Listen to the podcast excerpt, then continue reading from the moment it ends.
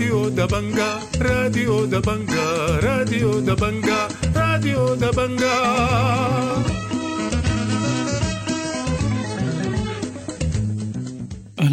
ومرحبا بكم مستمعي راديو دبنجا الأعزاء في برنامجنا ليوم السبت 26 من شهر 8 سنة 2023 بيشتمل برنامجنا على نشرة الأخبار وبرامج أخرى متنوعة ولكن في البداية بنقدم لكم نشرة الأخبار ودي عناوينها.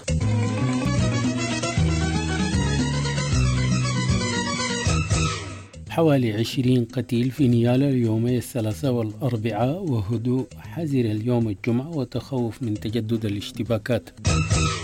الأمم المتحدة تحذر وتقول أن الحرب والجوع يهددان بتدمير السودان بالكامل في ظل المعارك العنيفة الجارية بين قوات الجيش والدعم السريع. قوى الحرية والتغيير تزور جوبا اليوم السبت وتدعو البرهان لإنهاء الحرب بين الجيش والدعم السريع. 157 أسرة بمخيم مدرسة الجديدة الثانوية بنات بكوستي بولاية النيل الأبيض في العراء بحثا عن المأوى. والآن إلى تفاصيل النشرة من راديو دبنجا يقراها لكم الصادق مصطفى زكريا.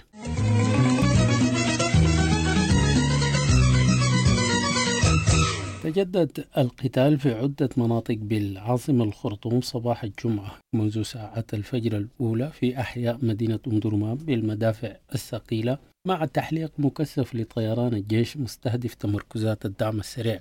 وقال مصدر إعلامي لراديو دبنجا أنه سمع أصوات المدافع الثقيلة انطلقت من قاعدة وادي سيدنا العسكرية بأم درمان في اتجاه تجمعات الدعم السريع بوسط أم درمان وجنوب وغربي أم درمان مع تحليق مكثف للطيران بجانب مناطق شمال بحري من جانبه قال القيادي بالحرية والتغيير عضو المجلس المركزي عروة الصادق لراديو دبنجا أن خروج البرهان لا يعني توقف العمليات العسكرية وأضاف أن العمليات سارعت وتيرتها اليوم الجمعة بصورة كبيرة جدا في مناطق أم درمان ولم يتوقف القصف المدفعي والتحليق الطائرات. وأضاف عروة الصادق لراديو دبنجا في هذا الخصوص العمليات العسكرية في الأرض بل سارعت وتيرتها وازدادت منذ أمس الأول هدوء ولكن اليوم تواصلت العمليات بصورة كبيرة جدا في مناطق مختلفة في درمان ولم يتوقف القصف المدفعي وتحليق الطيران الحربي هذا يعني أننا نمضي نحو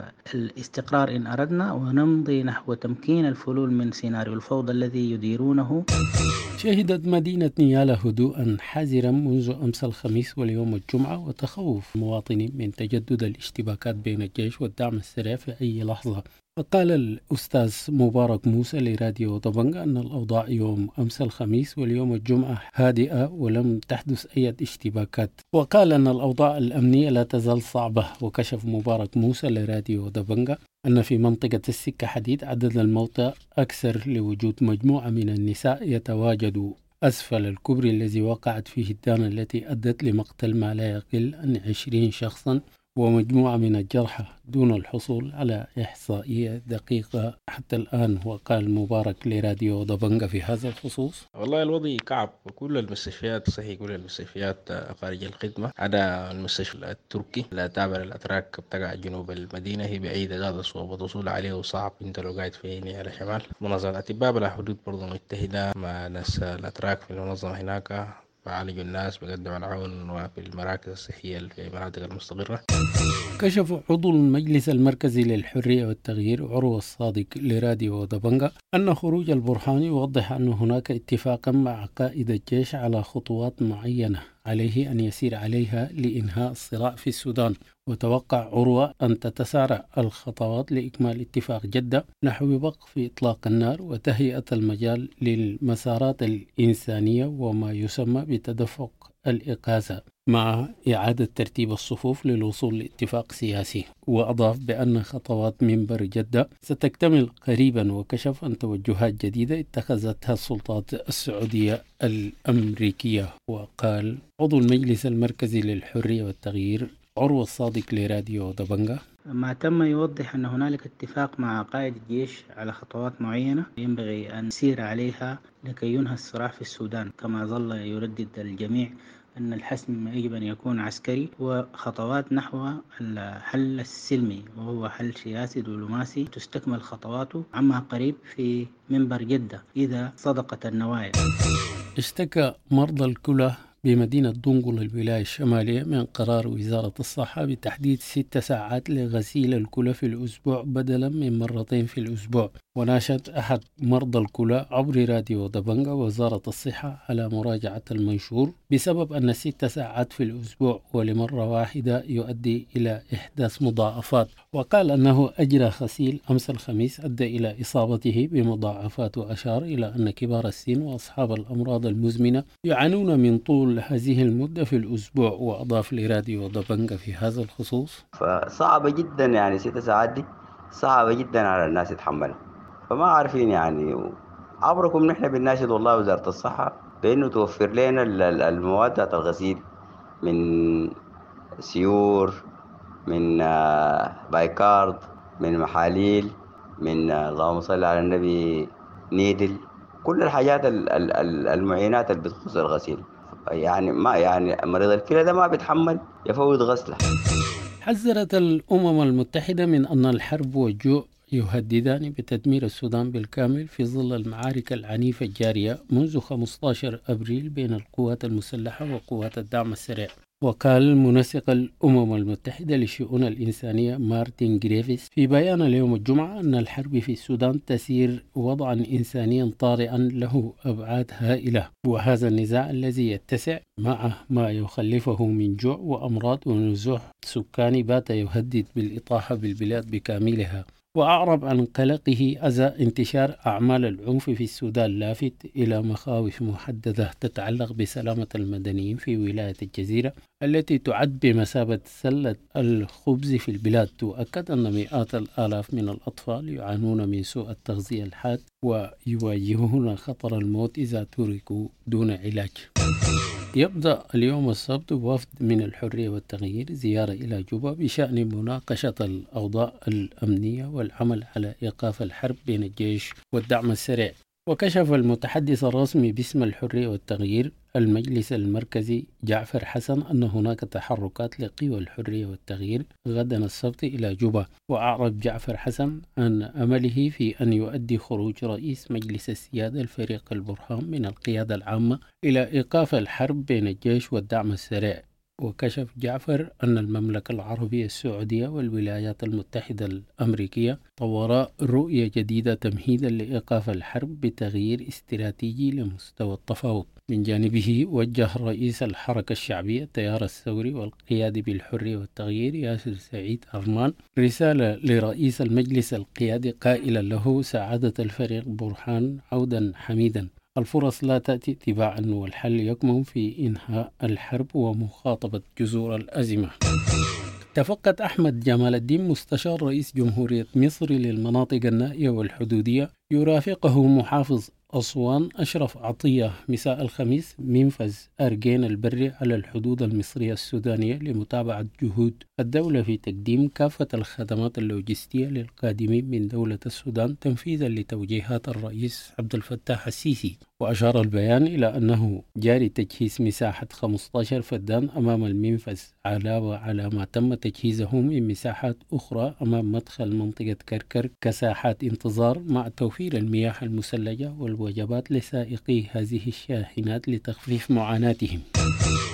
شكى نازحو مراكز إيواء سنار من أوضاع إنسانية وصحية مزرية بسبب غياب السلطات والمنظمات التي تقدم المساعدات. وقال السيد محمد عثمان عضو غرفة طوارئ سنار لراديو دبنجا أن مراكز الإيواء المختلفة بمدينة سنار تعاني من نقص حاد في الغذاء مع غياب تام للجهات الرسمية والمنظمات الإنسانية. وكشف عثمان أن وفاة طفل يبلغ من العمر عشرة أعوام بسبب الإصابة بملاريا يوم الأربعاء محذرا من كارثة بيئية بسبب طفح الحمامات. مشير إلى قرب امتلائها وعدم وجود ممرات لسيارات الشفط للدخول. وأضاف محمد عثمان من غرفة طوارئ سنار لراديو دبنجا في هذا الخصوص. أه صراحة الوضع ماشي للمجهول يعني. إحنا بنعاني من قصة أه ملاريات يعني وتحديدا قبل يومين أو تحديدا يوم مساء يوم الاربع أه